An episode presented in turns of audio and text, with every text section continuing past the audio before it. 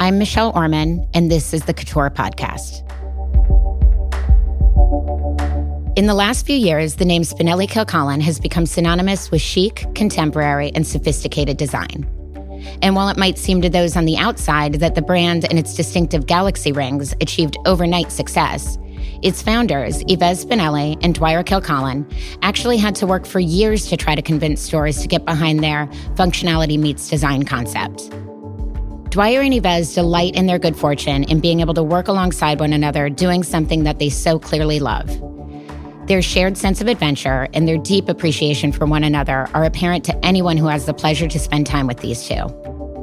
We were so happy to sit down with Dwyer and Yves to learn more about their journey, their secret talents, and their secrets to a successful partnership in both life and love. I'm here today with Dwyer Kilcollin and Yves Spinelli. Thank you so much for being here and for being part of our Couture podcast. Yeah, thanks for having Thanks us. Thanks for here. having us. So, um, Yves, it's really well known that you grew up in Hawaii. And for those of us who grew up in much less exotic locales, can you tell us a little bit about what that was like? I mean, I just kind of picture you surfing every day or. I'm, I'm I'm kind of the uh, atypical um, Hawaii native because I didn't I didn't do any like beach activities or uh, though I did grow up like literally two blocks from the beach.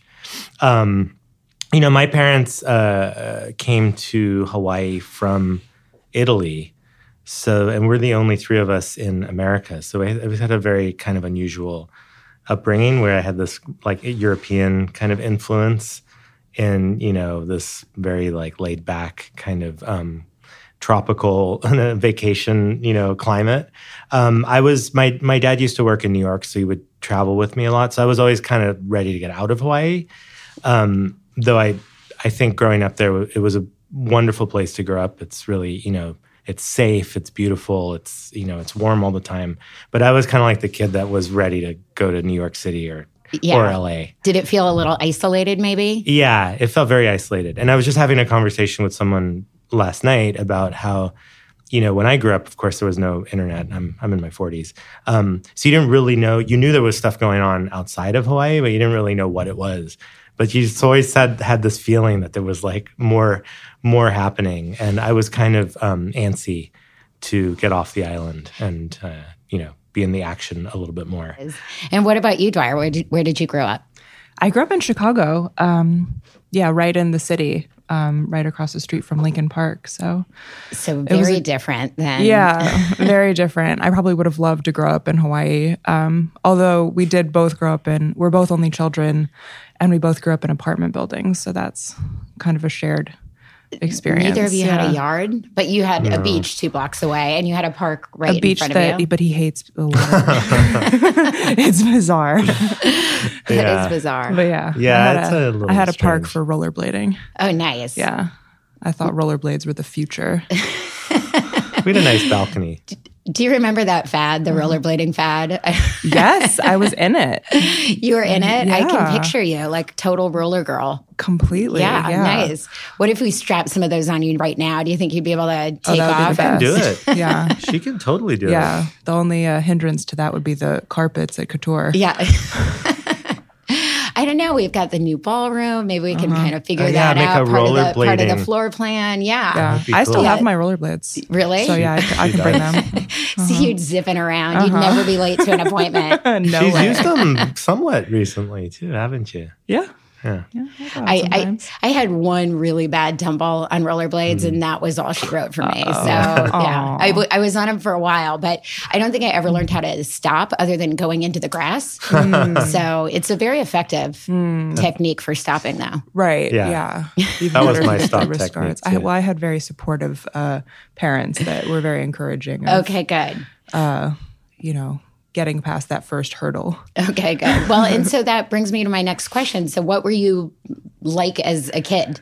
Were you pretty much, you know, the same, or you know, clearly a hidden roller girl inside of you, but were you always like an artistic? Yeah, I, I I think my friends that have known me for a long time definitely see the same qualities now. Um, yeah, I'm very adventurous. I loved climbing trees as a kid, rollerblading.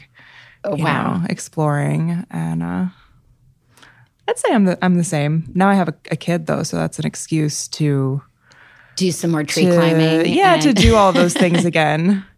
That's fun. And what about you, Yves? Were you a secret jock or No, not at all. Okay. Um, I was always obsessed with music. I, I, one of the earliest things I ever did was really like collecting music, and my dad would take me shopping for cassette tapes and eventually records. Um, yeah, I, I was I was very into like books and music and um, and you know movies. I was really into uh, not really necessarily art, but uh, but I was definitely I like to draw. I was I was a pretty creative kid. is kind of introverted? And, Yeah, a little bit, a little bit. I didn't have a lot of friends until. I have like a really close friend that I've, I've been best friends with since fourth grade. But before that, I was kind of like, you know, I would go go home to the apartment after school. My parents had their own business, so my mom would pick me up and drop me off. So I, was, I spent a lot of time by myself. I think they called that a latchkey kid. Yeah, it was a when we latchkey kid. Yeah. Yeah. Make your own snack. Do Pretty your much. homework. Yeah. yeah, pretty much. You should tell that story about your um your interview for Oh, kindergarten. Oh yeah. Dwyer likes this story. It wasn't kindergarten. It was, oh, actually, it was kindergarten. So I went to Punahou, which in Hawaii is like, and Barack Obama went there also, but it's like a very, you know, it's a private school. It's hard to get into. And my mom was nervous that I wouldn't get into the school. And they had shut the admissions. However, one of her clients was on the board. So she said, Well, I can get your son an interview, but you probably won't get in for another couple years, probably a waiting list, but you should get on the on the list. So that morning we were going for the interview and I was, you know, I, I had records. So I had this record that was like my favorite. It was this like Hawaiian children's record. Okay. And I, I guess I put it on like the couch and I sat on it and it totally like broke. Oh no. And I was really upset. And My mom was so nervous, and she said, "You know, if you do a good job today, we'll- right after we'll take you to the mall and you know buy you a new record." So then at this interview, um, the you know, and I, I realize now they they just want to like talk to the kids. I mean, they had me do like little puzzles and things, but she just started like talking to me, and she goes, "What are you going to do with your day today?" And I was telling her about my record, how I broke it and stuff, and she was like. Wow, really? I remember she was like, "You have a record, like a record player?" Because I had my own record player and everything. and then I got in that year, and I Oh, always great. think like, But he just came out and told her. He said, "Well, mom said that if I."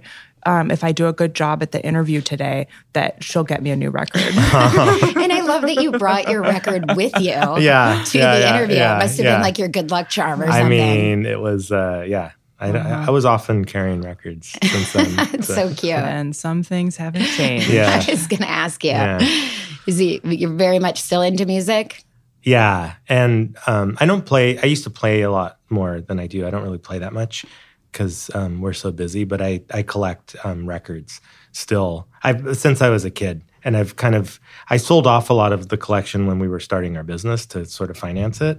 Okay. But now I'm buying it. Um, I'm buying it back, and I travel, you know, all over the place. So I always take an empty suitcase to stack full of uh, records that Wow. I that I buy on my trips. Dwyer knows. Dwyer's- She's like, "Why are you bringing three suitcases?" Priorities. Nodding her head knowingly, yes. so, what brought you both to California? I mean, I know um, in my research of you that you went to school in LA, but is that is that why Yeah. you went that way? I, I actually moved to California like almost five years before I went to grad school. Um, and I was joining two friends to start uh, another creative business, a conceptual furniture company, which didn't end up working out at all. Um, but that got me to LA, and I realized I really liked the city, and it's a great place to be as a creative person. And I'm an artist as well, and so I've you know for the most part always had a studio and been making my work and working either in art galleries or in film. So that's what brought me to LA, and then I eventually did go back to grad school for fine art. Um, a few years after I met Yves. Yeah, actually, right when we were starting Spinelli Kilcollin, like a year later, she got into grad school. So you had a new business, and you were like, "Let me just add grad school to that." kind of. We were much. We were very small, but Yeah. uh, but we we did sort of discuss it, and she was like, you know, I have two years, and she wanted to focus on school, and I said, well, you know, I mean, I'll I'll dedicate whatever needs to happen to grow this business, so that we can just pick it up when you're you know have more time. So that's kind of how we we really launched it in the beginning. Was a lot of me traveling and you know, front facing. There were a lot of clients we worked with, you know, since the beginning who didn't even meet Dwyer till a few years into our mm-hmm. our relationship with them, you know. Um, so I think a lot of people in the beginning they they knew me more than they knew Dwyer. Yeah, you mm-hmm. you do uh, Dwyer appear to be kind of behind the scenes and a lot of things and yeah. And and is that by design still to this day or it was just necessity at the beginning? In the beginning it was necessity and then um, I mean it does sort of fall with our division of labor within the company where Yves does more of the sales and the business relationships and so he does travel you know, as part of his job more than I do. I'm the creative director. So I'm in the office designing, um, you know, managing creative teams in LA more. So I don't need to travel as much. Um, but it's fun to to get out and get to see some of the stores and meet people. And they're like, so. "Oh, you do exist. I uh-huh. you're Snuffleupagus." exactly. and- yeah, kind of. yeah. She's actually really good. She doesn't. She doesn't think she's as good at trunk shows as as I am, but she's actually mm-hmm. better. I feel like Yves is the the natural social extrovert. And you just and I'm well, you know, but I, I, think when you're uh, working with clients, I mean, yeah. it takes a different, you know, different personalities to really get through to people. So it's probably nice to have mm-hmm. that juxtaposition, you know? Yeah. I mean, and it's always a great asset to have two totally different personalities. Yeah. Yeah. Plus, you just, you're good. You just, I've, uh-huh. I've been, I've been in sales and especially retail. I've worked in retail since the mm-hmm. 90s, you know, so I just have more experience. Yeah, well, than, let's let's go back to that. So you you started retail at, at Maxfield's? Yeah, actually, even before that, in in high school, I sold guitars, and then um, and then yeah, I, I moved to LA in 1997, and at that time, I was um, I had been in San Francisco for a few years, and I was working in recording studios as a um, like as an assistant engineer, and I was you know writing my own music and recording music and whatever. And I, I moved to LA because San Francisco was outrageously um, overpriced at that time. Mm-hmm. So um, and when I got to LA, of course, I needed a job because um, I didn't really know anyone there, but I knew Maxfield because my parents used to shop there, and um, you know my parents were really into fashion. So I kind of knew, you know, growing up, I wasn't really into fashion myself, but I, I knew about just through osmosis. I just yeah, even, I knew yeah. the brand names and everything through my parents. So um, I got a job at Maxfield as a cashier. You know, I applied for a salesperson job, and they were like, "What? No, you're 20 years old, and you just moved here. Like, you're not a salesperson."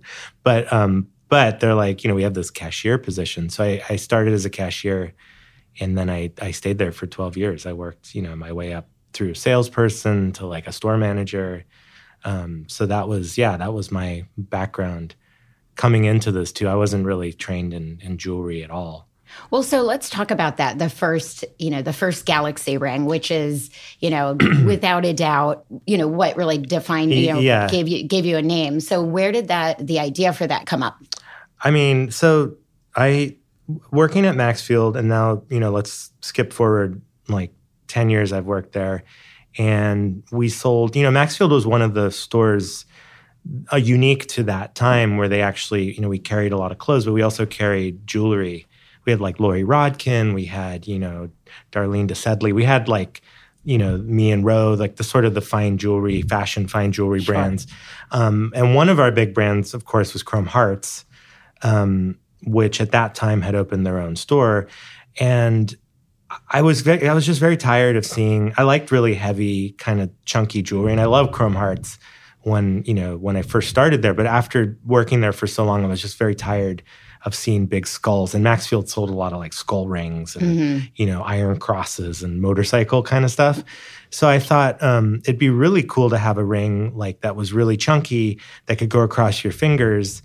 And I had seen someone wearing like a bar, almost like a brass knuckle bar which seemed really cool and like kind of like you know d- dangerous looking but i thought it looks really uncomfortable and hard to like size like how would you even figure that out so i thought what if you did like three rings that were all connected that could go across three fingers and my dad was um, in hawaii you know had he had come from italy as a blacksmith so he he knows metal um, he was making jewelry as a hobby so I said, Hey, why don't you just one day we were like talking about jewelry that he was making. And I said, Can you make me this ring? And I explained it to him over the phone. And we, he and I have like literally the exact same hand. Okay. So he, I said, if you make it fit you, it'll, you know, it'll fit me. So he made this kind of variation of what I wanted, which wasn't because my dad's like, you'll never wear this thing across your fingers, way too uncomfortable. So he just put five rings together in the way that I had explained it, but they were all different gauges and they were meant to be stacked on one finger. And he sent it to me, and I'm like, that's not at all what I wanted. but then as I played with it, I was like, oh, wow, this is actually cool. You can wear it both ways, you know, and you could wear it across two fingers. I mean, I figured out, you know, this five stack ring could kind of go all these different ways. So um, I wore it to work immediately because I made it just to wear. I never thought, oh, maybe That we'll, maybe we'll. Mm-hmm. sell this to someone. And within, I think it's literally the first week, some woman came in that was visiting from London, and she was like, "That's such a cool ring. Like, who made that?" And I said, "Well, I I did." And she goes, "Well, can you make me one?" And I was like, "I get, yeah, I think so." You know. And she's like, "I'm here for two weeks." So I called my dad and I said, "Let's let's make a woman's ring." And you know, model it after my mom's hand. Like I don't even we didn't even know how to size that thing. So he's he's made me like six of them. He goes, "Here, I'll make you a bunch. See if you can sell them." So um, that's kind of how it started. And then I met Dwyer right around that time. And I wanted one, of course. Yeah, Okay. I, I gave her one of those, Uh-huh. and she would wear it. And and now after a few months, peop both she and I, people were asking us, you know, who made that ring? Can I get one? So we I was working at the front desk of an art gallery too at the time. So okay. So very um, public so people, facing. right? So people would see my ring and want to know And- everything about it. yeah. And and so I, I've I've read that you put your own sort of refinement on it. So what was what was that like? How did you Mm-hmm. refine that original idea? Yeah, well, at first we started, you know, designing kind of around the ring and designing other jewelry, but found that the, just the concept, the the functionality meets design of the linked ring itself. Like that was the aesthetic and that was the the sort of brand identity that would really carry the brand. And so we we started making refinements. We wanted the first rings were very heavy gauge and all sterling silver. So we the next version that we made was um, a thinner gauge. It's our the first ring was is called the Aquarius. That's what we named it, and then the second iteration of it was the Vela. Um, so that was a thinner gauge, still sterling silver, but we made some of the connectors um, in gold. gold. And this also came from like friends that we would, you know, in the beginning we worked a lot with friends, mm-hmm. and we, I, I remember there was a, a friend of ours who was Asian who had really tiny fingers, and she loved the ring, but the one that I had was this Aquarius ring was way too crazy mm-hmm. big for her. So we were like, what if we size it down? And then we mm-hmm. realized like, oh, that's a perfect, you know, totally different look, but kind of the same look, you know. Yeah. Well, and so at that point, you must have you're no longer calling your dad and saying, No. "Can you make it?" So no, you, not at all. I mean, you he couldn't. I mean, he runs his own business. We actually, yeah, we found um, through someone that I had worked with at Maxfield, whose husband was making like silver buttons for some shirts. So he goes, "Yeah, there's this guy downtown in LA." So we we basically just went and found this this guy that was uh, our first jeweler. You know, downtown. LA mm-hmm. has like a jewelry district, of course. Mm-hmm. Um, so we were lucky, and this guy made mm-hmm. our our rings for a few years. This you know he like he took apart the one i had and i hadn't even thought to map it out. So he took it apart to like read you know m- make molds and whatever. Then we put it back together and it didn't actually work anymore. So Oh, i had wow. i had to find a picture of myself. Yeah i hadn't because it was that's actually when we started realizing like it seemed really easy to just connect a bunch of rings together. But actually took a couple years to figure out how to do it that it would actually fit people Mm-hmm. comfortably Yeah, he put it back together, but in like the sequence wasn't right. yeah and it didn't work at all. yeah that's so bizarre. and I like I was like, oh my god, we had this great idea, now I've lost it. So I found this. I oh. there was literally a picture of me holding a glass at like a bar or something. And you could see the rings. So I like blew up the picture on Facebook, and I, I was like, oh, okay, here's how it goes. Mm-hmm. And oh, phew. Yeah, Where would you be we, now? all, we almost did Yeah. that. Well, we would have to go back to the drawing board. On that. Yeah. Well, and and you know, without question, you know the the Galaxy ring, which I know that you have, you know, extensive jewelry beyond that that initial Yeah. the interlocking rings. Um, it really it it struck a chord. You know, it's very it's been very disruptive in the best possible way within the within the jewelry industry. So, what do you you know? And I was reading in 2014, Vogue was writing about how it you know is taking over the Vogue offices, and all these editors were wearing it, and certainly most of the people that I know either own or covet one of these rings. So, Uh-huh. um, what do you feel like? Why why did it strike such a chord with people? Why does it resonate like so across the board? It's you know unisex, and Yeah. it doesn't matter what kind of style you have. I think I think that there's something about the the pure simplicity of it. You know, the the concept is so simple, linked rings, and and so that concept is really our brand. But within that, people there's so much room for people to find their own design. And for some people, like if they have three linked rings, like that number three symbolizes something for them. Or for some people, if they have like all yellow gold, that works with their like aesthetic story in a way that's super unique to them.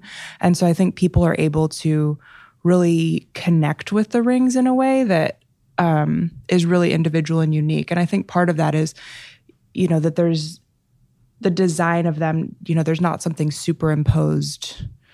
Um, You know, it's not like a like a decal or like it doesn't have um, you know, an ornamental design to it. Yeah. Like every part of the design is just like part of the materials that make that ring function, Yeah. you know, in the most simple way.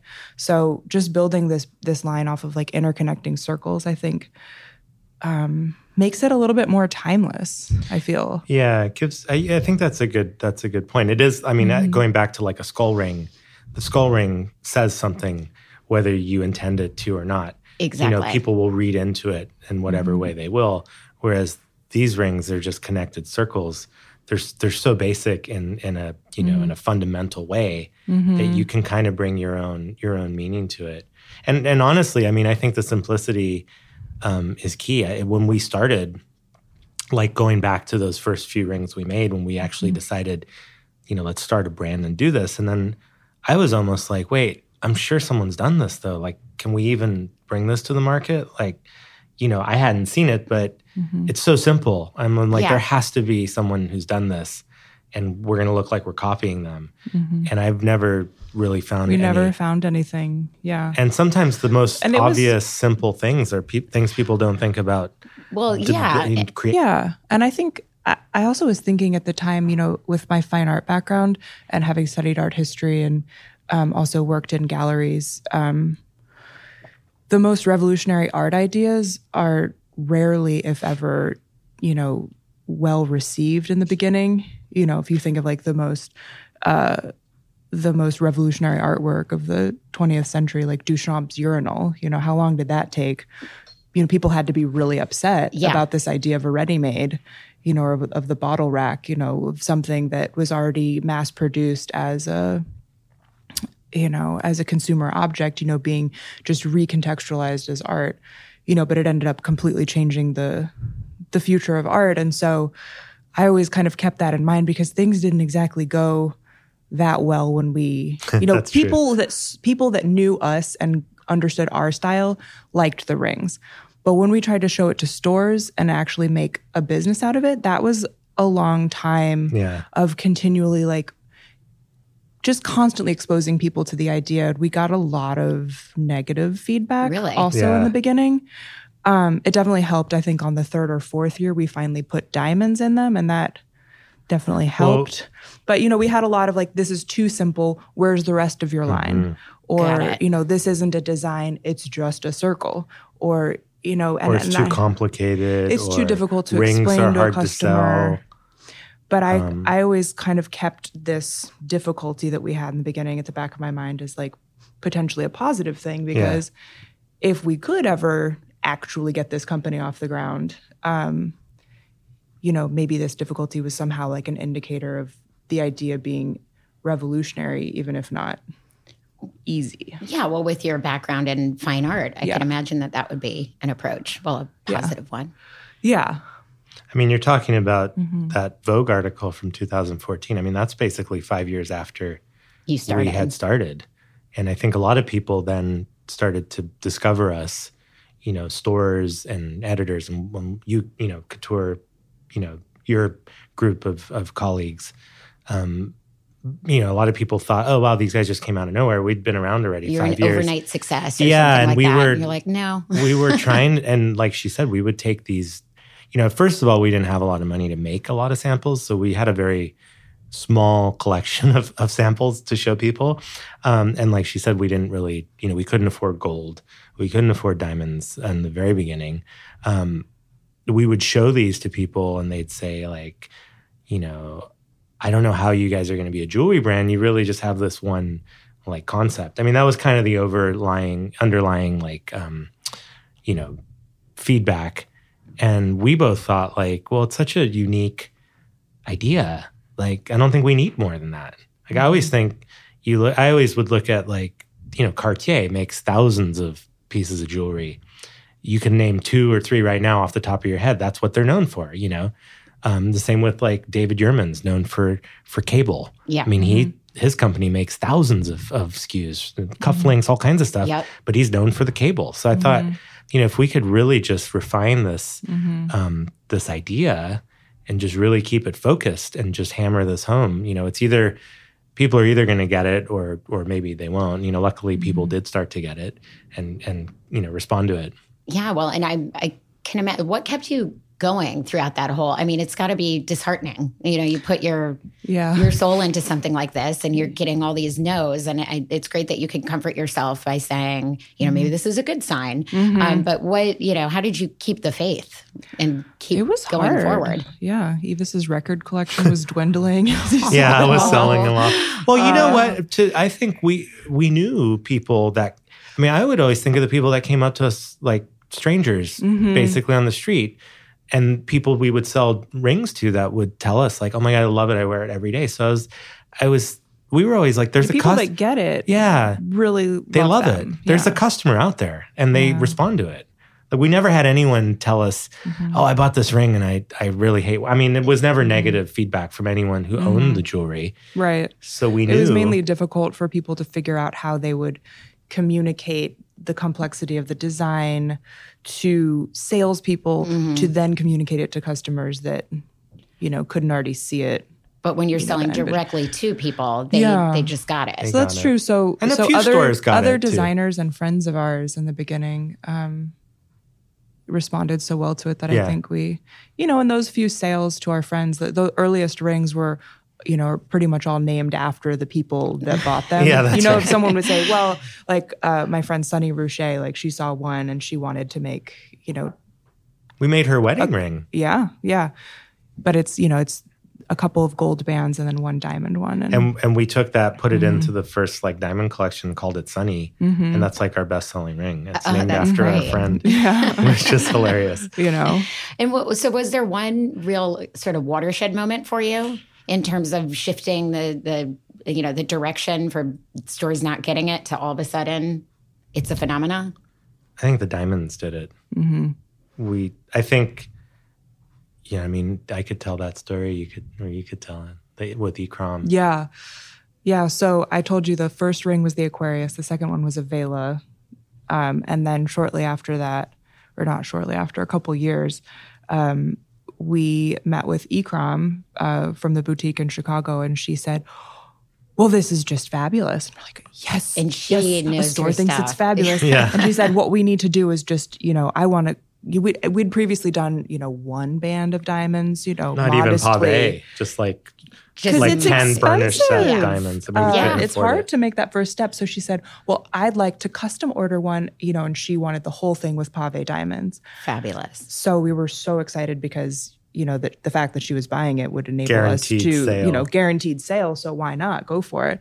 And um, you know, and then we realized like, okay, we need to figure out how to, you know, finance ourselves making Yeah, some more of these. And, and you know, and Ikram, Ikram, she called uh, Sally Singer yeah, at Vogue. mm-hmm. Right, she, literally right that like moment and said, you know, you have to see this, and that it really took off from there. that. That That's fantastic. That was in Mm-hmm. 2013, and I think that year up until 14, Mm-hmm. we started getting like some buzz, and we realized like all of a sudden. And I think looking back, um, I think we were in a really interesting place in the market where Mm-hmm. people were again, like I said at Maxfield, I was used to clients spending you know money on jewelry, but I think a lot of boutiques didn't really know they had that client. You know, I it was incredible to me that people would say like, "Well, I don't, I can't sell you know jewelry over like two thousand dollars." Then I'm like, "Yeah, but you're selling Celine bags for you know thirty eight hundred dollars. Like your clients if there's someone spending that much on a bag or shoes, you know, they can they'll buy the jewelry. Like there's, you know, and I think at that point a lot of these boutiques were starting to realize they actually did have that client and that client was you know tired they they were getting clothes from you know H&M and whatever and they would would rather invest their money in um, in jewelry, you know, mm-hmm. and something that's a, an heirloom that Yeah. they can pass Yeah. on. And and I think we were in a, in a good place for that. Mhm. But also, I think the product just really spoke to people all of a sudden. I remember when Yves called me and said that Ikram wanted to meet with us. I, you know, we both knew that you know her reputation of being able to launch young brands, and so that that was so exciting. I remember I was in the parking lot of my grad school. Um, and I just started screaming and jumping up and down, and everyone else was kind of looking at me. like, is she Like- okay? What?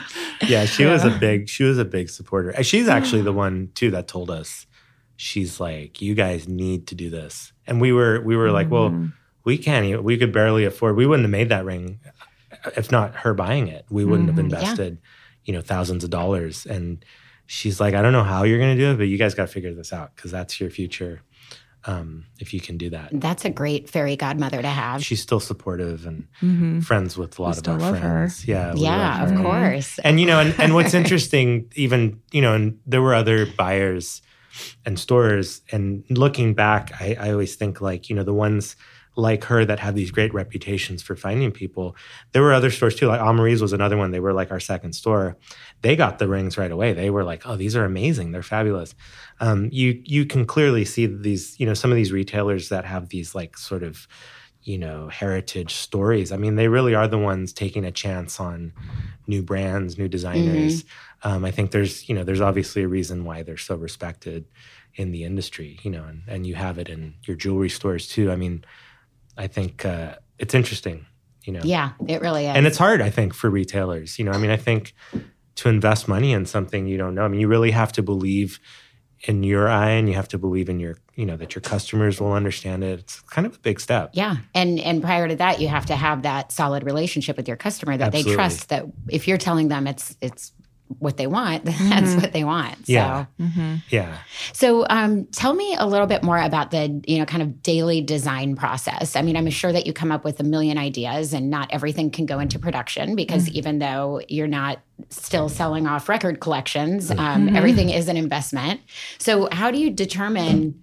sort of what goes into production and what you know when you're introducing new collections to the piece like how does what's that process like hmm Yeah, well, I think we, we've learned a, a couple of things that we always keep in mind over the years. Um, one of them, you know, firstly is just our aesthetic and the core of the brand being interlocking circles, the the kind of variation of gauges within a jewelry piece, whether it be um, an earring or uh, chains. You know, we make a lot of custom chains now that have that same, you know, three gauges of thicknesses or the doubling of lengths.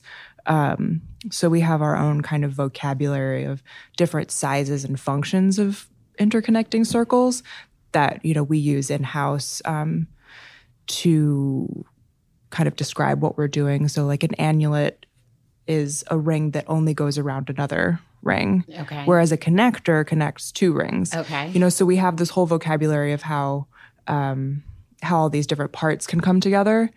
Um, so I think that's one. And then after that, the difficulty is how do you design something new with like such a uh, concise vocabulary?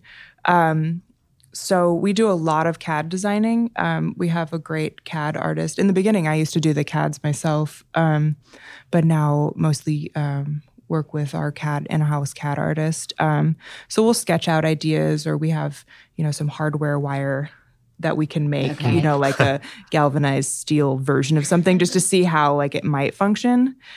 Um, and so we have a lot of designs that kind of go in a holding tank of um, you know, not ready to be produced yet. Because the other thing that's very important that we've learned is if you do something kind of new, um, it kind of needs like a little family to be introduced to the Yeah. world. Mhm. So if it's a little bit off the chart of what we already have in our collection, um, it doesn't tend to do well. So if we have one great earring, but it's different from all the other earrings, Yeah. we you know we put it aside and wait until we get more earrings that are like it, so that we can release them all together.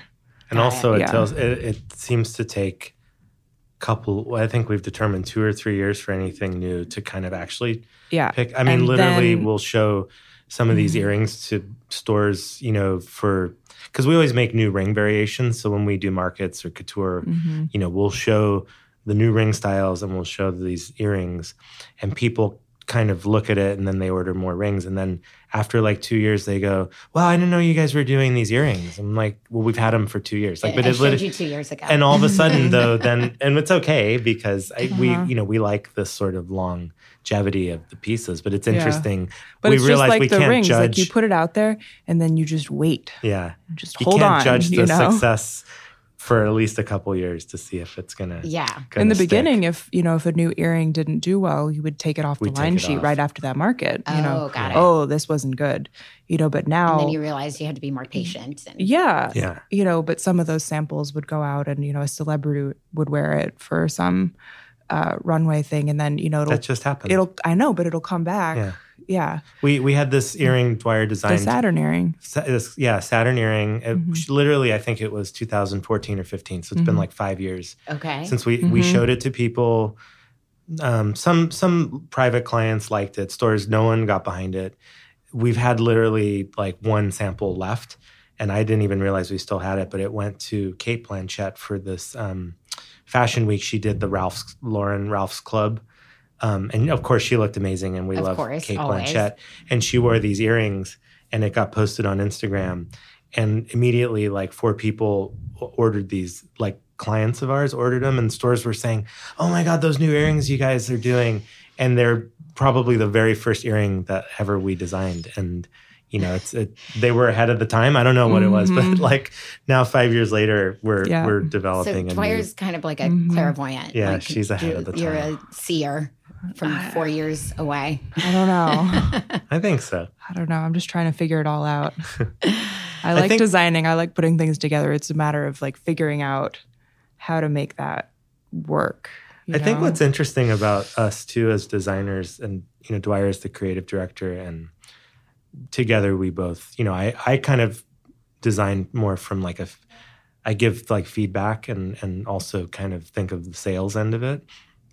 But I think what's interesting about our process is that neither of us are really from a jewelry background. So I think, you know, and and that could be that could be um, limiting to some degree. But I think for what we do, um, we come up with ideas maybe that you know are just so outside of the you know the realm of what other designers are doing. And I love. I mean, i we both are very um, enamored with you know great bench work, and I mean some of these these artisans are they're so Mhm. incredible Mhm. that's not really what we're doing. You know, we don't have intricate, you know, shapes that where you're Mhm. setting tiny little diamonds underneath other, you know, Yeah. these these things that would take days to even create. Um, but I think we come up sort of more conceptually with ideas that uh, you know sometimes might be a little unusual in the market Mhm. of So, our. So you're not on like a, a I need to release this collection seasonally or anything along those lines. I think with with Mhm. respect to the article the article that I read in the New York Times about the table and sconce, which by the way Oh, yeah. I'd like to get into, is that you're on an inspiration based schedule. So is the the jewelry similar in that way? Yeah, we we do try. I mean, we're designing all the time. Every day that I'm in the office, there's designing and creativity going on. I Um, mean, literally every day. Yeah, but She's we reviewing samples or but we don't we don't really work on a collection basis because yeah that that kind of cycle um, does seem a little bit um, I don't know I don't want to say forced but just sort of superimposed yeah. um, and I think jewelry can have its own its own cycle of you know you can design a new collection that seems right at a certain time of year uh, that, Absolutely. yeah And also, you know, like she's talking about that veil, the Vela ring, the second thing we did. I mean, that's still one of our top sellers. hmm You know, so a lot of the stores, even stores we've worked with for many years, continue to order the same pieces. You know, so we don't feel yeah, we don't want we don't want people to look at us as like fashion on the fashion calendar. Yeah. You know. Understood. Yeah. Um, I think a lot of fine jewelry designers Yeah. would, would And- agree with that. And I think it's actually dangerous for fine jewelry designers to get too much on a fashion calendar because it almost it almost sort of um, I wouldn't say it cheapens the work, but it's like you know if you have a great design, why does it need again? Let's go back to David Yurman. For instance, it's the '70s and people are still buying a lot of those same designs. You know, I mean, there's no need for for that to keep changing. You it know? really is timeless. Yeah. And what you, what you all are doing is really timeless. So, well, that's what we were trying to accomplish. and thank you. well, Yeah. um, so tell me about kind of a day to day. Um, we so I'm I'm in the office every day that I can be. I mean, we're five days a week. So, um, yeah, I for me, my day to day is very, um, you know, I'm meeting with the team. If I'm if I'm in LA, I'm I'm trying to spend a lot of time with our team, and we have you know like we have about 14 employees um, that are not even the jewelers, but like our our team Oh, that's great. with sales and you know it's shipping great. and what have you. Yeah, um, yeah, and nice it's feeling to employ people. it really is actually. I, mean, I think about it, and also our jeweler, um, Rogelio is like our main jeweler. He used to be a setter, and when we sort of outgrew our original jeweler several years ago, he he opened a shop for us and brought a bunch of his colleagues and and and employed them. And he was sort of like, hey, how long you know how how long can you sustain these orders? I mean, we had so many orders for him, but he goes, you know, if I employ all these people, like, are we going to keep getting more business? employed, Yeah. And I said, you know, I promise you, if we can, if we can do this correctly now, we'll we'll keep trying. I mean, I think we're going to keep going. And now he's got like twenty employees, That's incredible. and um, he'll say like, "Oh, you know, you work hard. You you bring us all work." And and and it is kind of like um, profound to think that you know we are really You're providing. responsible for the livelihoods Yeah. of a lot of people and their families. I mean, that's a Yeah. that's a fantastic feeling. Yeah, it is. Um, I don't. I don't ever feel. You know, some people are like, "Wow, that's a lot of pressure." I don't feel the pressure. I think it's. I think it's amazing that we can all come together, and you know, share this um, experience. So yeah, a lot of my time day to day is really making sure everyone is, um, you know, on the same page. I mean, I go out. I go out in the world and meet the clients. I meet the buyers. I'm seeing. You know, I'm hearing positive feedback all the time. It's important for me to bring that back and let everyone know too that the work we're all doing is is really getting out there. And of course, if there's things that need fixing, we got to make sure those are those are being taken care of too. Um, Dwyer is at home much more than I am, uh, and her day is really kind of the same, um, but even more from like a design perspective. And um, yeah, there's there's so much. I don't know. I like I read once um, a CEO of a company. Someone asked him like his day to day, and he's like, I don't know. I go to work and there's so much work, and when I leave, there's still a lot of work, and like I don't really know what I've done in between. But like, you're just always kind of trying to You're make it doing make it come together, you know.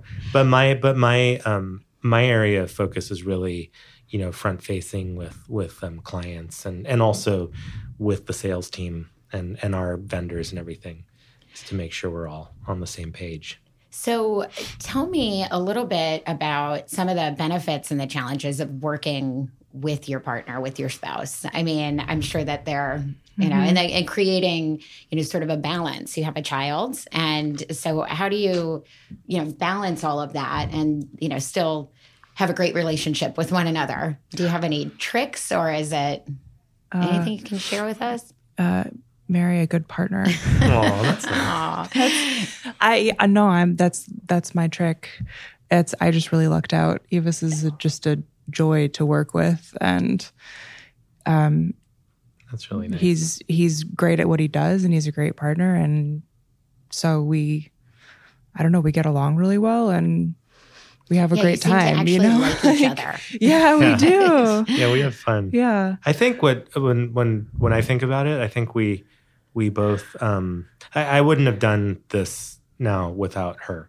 Like I you know, I had that idea before I met her, uh, but we I wouldn't have turned this into a company like I have with her and I think you know, I I feel like it's the kind of the cliche where the, you know, the whole is greater than the sum of the parts. Is that how you say it? Yeah. Something along the those whole lines. is greater, greater than the sum of its parts. yeah um, i feel like we're really complementary to each other and we i think what we do really well is defer to each other Mm-hmm. you know um, Yeah, in the beginning, we both did all of the same things. And then over time, we just naturally sort of fell into two pretty different roles. So, Well, that's great to Yeah, divide. and we So both trust each other in in the respective roles right. So I trust all of his sales feedback and his, um, you know, his understanding of different accounts and relationships and like how to expand the business. And he defers to my sort of creative instinct or um, idea of how like, you know, the website or the aesthetics or like the brand imaging or identity should should unfold.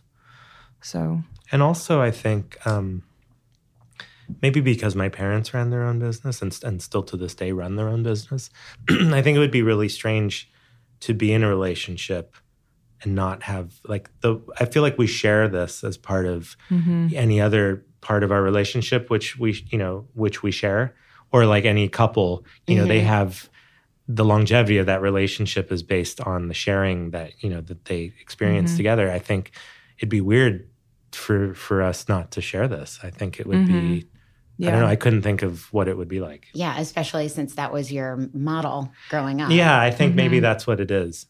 I think the only challenge sometimes, and it's not so much of a challenge because I think we both really enjoy what we do, but I think sometimes the challenge might be when to like not talk about work or or when we talk about work a lot. yeah. But Yeah, I but can it's our life, you know. So I think it it's um, it doesn't ever feel like work. I think it's all like the other day Dwyer was saying, you know, we were traveling here and I, I tend to get kind of um OCD and and crazy when boarding a plane.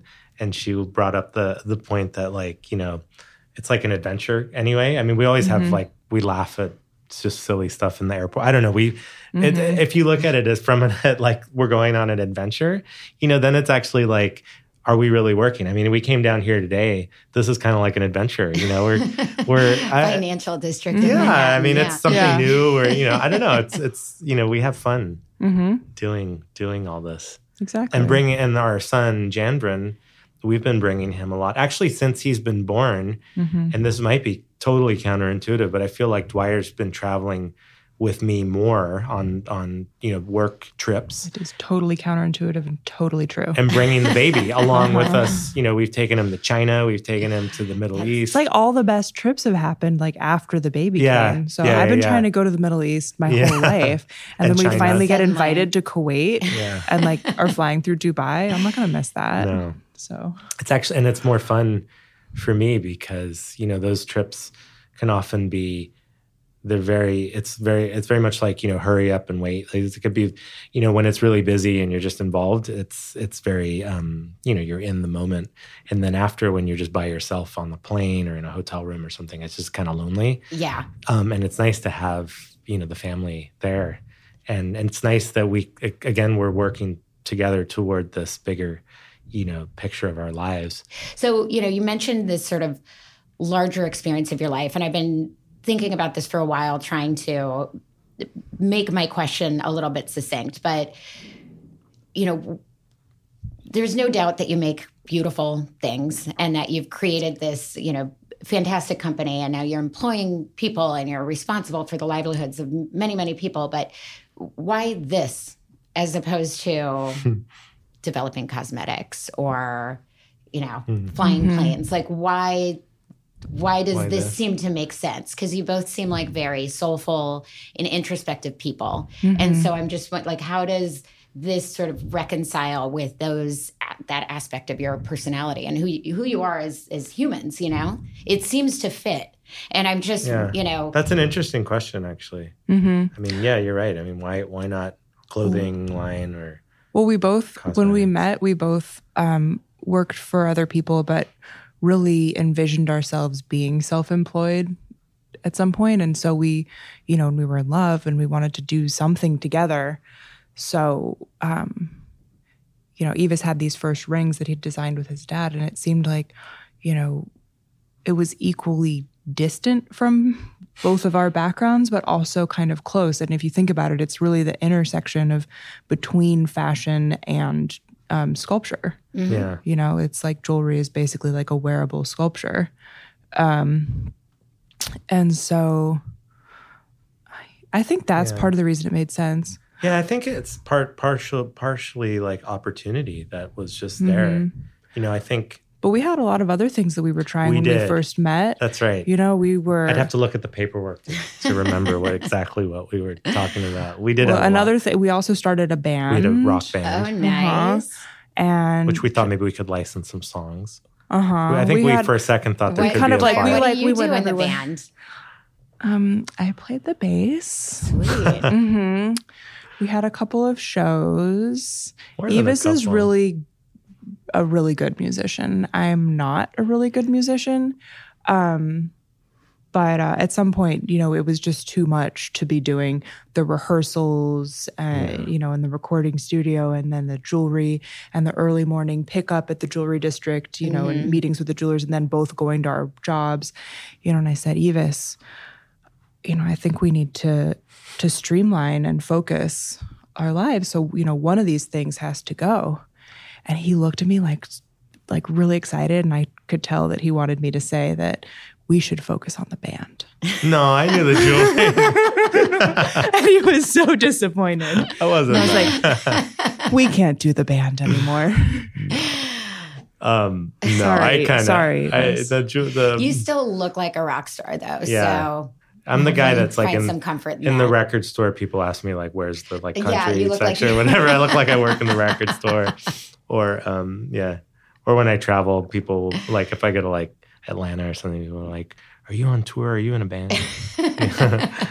um, yeah, I think it was just like the opportunity, though. I mean, I think I think what we ended up doing, and I don't quite know, we didn't set out to start a jewelry brand until we decided that's like what we do. We but we had this we had this ring concept again, like we discussed. Like you know, we thought we thought we could do something with it, but I think this what this company does is really um, employ both of our skills very well. You know, like to me, my like I was always kind of dabbling in lots of different things, and really up until my mid 30s, early 30s, I didn't quite know what what it was that I would ever do with my life. what you but- want to be when you grow yeah, up. kind of. I didn't know, but I and I would think about like, well, what are my talents? And I think what I really am good at is just re- I like people, and I like being. I like meeting new people. I like working with people.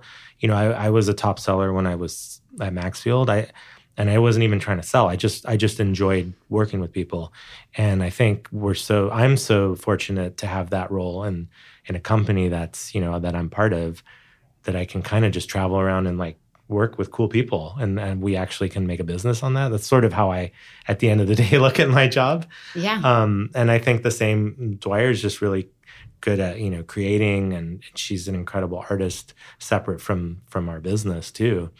And, you know, we're, I think we're just really fortunate that we've had this, um, this company, you know, and I don't know, Mm-hmm. I don't know that it could have been clothing or cosmetics. I mean, I'm certainly not very interested. You know, the jewelry, uh, I made it originally for myself. Mm-hmm. I, I find I've, I'm able to sell anything that I believe in, but I think I, I don't know that I would have gone as far with cosmetics because I'm not interested in cosmetics.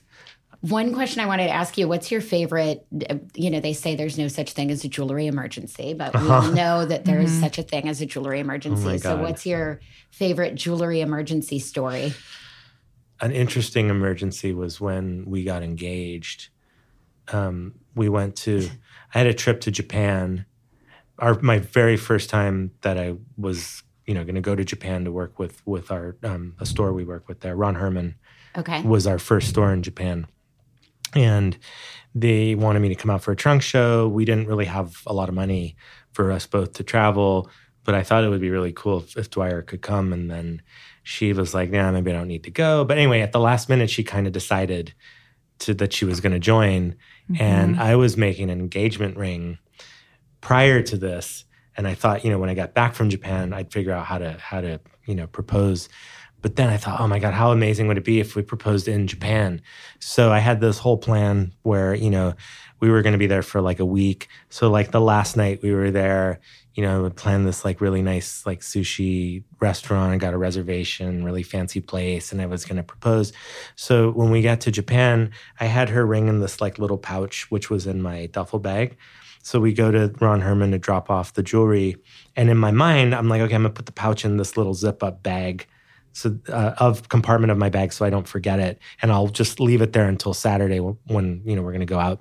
So Saturday morning comes along, and I go to pull the rings out, and they're totally gone. I have oh no idea where this pouch is. and I'm like, oh my God, what? And meanwhile, if you go to Asia from from anywhere in America, you're just perpetually jet lagged and yeah. you're just so turned around, and especially Japan.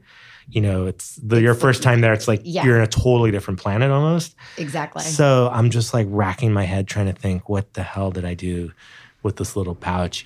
And she's like, come on, let's go. We got to go. All I know is I woke up in the hotel room to this gasp. This like, what, what, what, what, what, happened? He's like, I lost something. I lost something. And I know Yves, when he gets in his jet lag state, you know, it's, you know, he has an absolute panic. And then two minutes later, whatever it is, is resolved, you know, and he like found his toothbrush or whatever, uh-huh.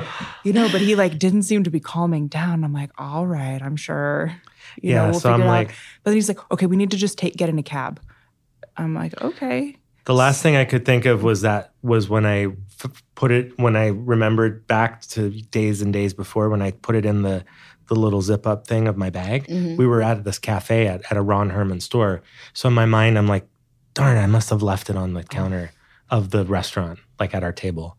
So we had to rush back to the store. So in the cab, she's like, what did you what did you lose? Uh-huh. Like what is this even about? Where are we go? Like why are we going in a cab back and to I, the store. I like couldn't come up with any. I was like, I have my dad's like bracelet in there, and she's like, well, that's not a big deal. We could like, you know, that's that's okay if you lost that. Yeah. And I'm like, no. So anyway, I finally, I finally, and I didn't know if we'd actually find the ring, so I told her. And I said, you know, I was going to. This is after after five yeah. hours, and for whatever reason, Japanese cab drivers, in spite of the fact that they do not speak English, they're super chatty so they just keep speaking to you in Japanese no matter what. So it was like our third cab ride after going retracing our steps through Tokyo, you know, and the driver's like, you know, talking and all this stuff. And then I'm like, Yves, what was in the pouch? Why are you freaking out? And he's like, well, it was your engagement ring. Oh my God. and just then, like, even the cab driver was just silent. there was no sound in the cab. And I would just, I was like, oh. And literally two seconds later, the phone rang and yeah, it was found. a manager at Ron Herman had gone back into the office on a, a on their weekend oh. and yeah. found it like right I had there. Left, I had left it on someone's desk, and yeah. and to and the Japanese you know they're so um, respectful. Yes, no one had no even one looked. touched it. No one yeah. touched it. It just mm-hmm. sat on mm-hmm. someone's desk for days, and no one even opened it to see what it was. Yeah, you could have left it on the street for days, and, and even the fine. even the manager of the restaurant when we were trying to explain it, he said don't worry, in Japan, nobody steals. And I said, no, I, I know that. I'm sure it does. It's just got misplaced. Anyway. That's, so that's how so, you found out you were his popular question, huh? Mm-hmm. yeah, it wasn't, wasn't mm-hmm. quite that romantic, but, mm-hmm. but it ended well, up being, it's a good story. Were yeah. you, were you able to go to your fancy yeah. Mm-hmm. restaurant? Yeah. And, and then we went to the uh, top of the Mandarin mm-hmm. hotel to the bar. That was cool. And uh, even though she knew, she went to the bathroom and I probably figured when you came back I'd be proposing. But anyway, that that was the uh, the proposal. Mm-hmm. Such a cute story. Yeah. So that's kind of an emergency. You won't, you won't forget that proposal story. No. no. I made an emergency. I was one of those clients that was like calling, you, making an emergency. emergency. My emergency became everyone's emergency. Uh-huh. But that so, does yeah. sound like an emergency. yeah. It really does. It was kind of an engagement ring. it, was, it was, yeah, it was kind of an emergency. Um, mm-hmm. So, favorite quote either of you. You know what quote's been, and I told Dwyer this the other day. It's a, it's from a Smith song, but it runs through my head so often. I don't know why, but it's, it's so easy to laugh. It's so easy to hate. It takes strength to be gentle and kind. Oh, which I think is really interesting to think about. And I think about that sometimes as I as I wander the streets, especially in New York. It pops in my head a lot.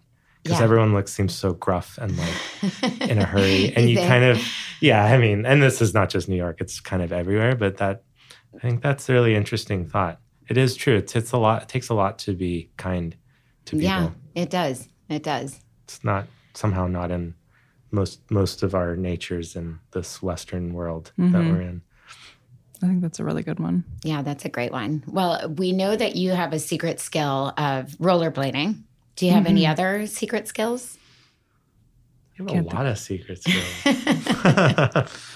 Uh, yeah, any any uh, sort of like really um, athletic kind of uh, activity. I activity can see that.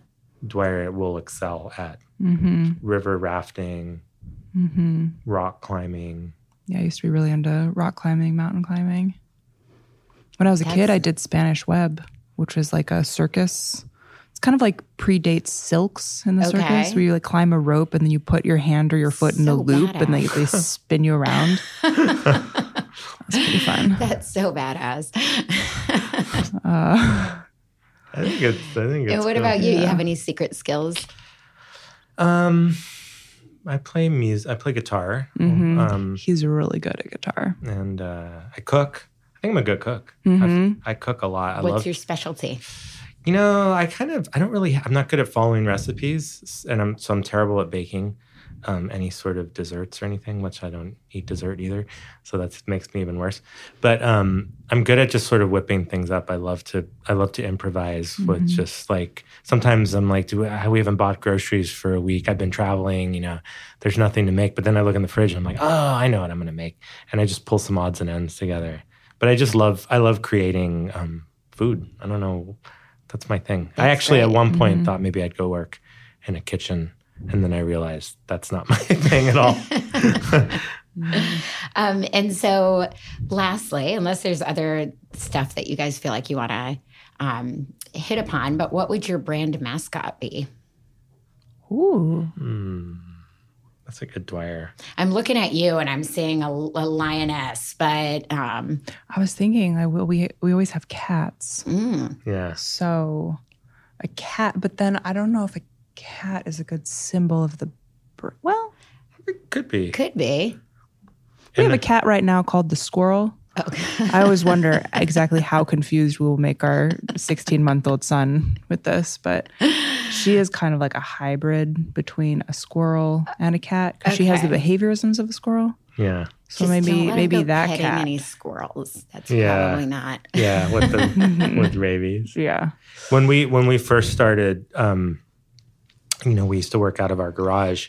So then when we first started hiring people, um, and Marissa, who you know was one of our first employees, but then we had like three people. and We were all working in the garage, and the cats we had we had two cats at that time, or 3 I don't remember. At least two, but they would come and just kind of like throw all the jewelry bags on the floor out of like the tray and just like use the tray as a what they bed. do. Yeah, and our our employees were always getting a real kick out of our our cats. I think that's a probably think, a good. yeah. a I good, think we uh, found your mascot. I mascot. think it's a good mascot.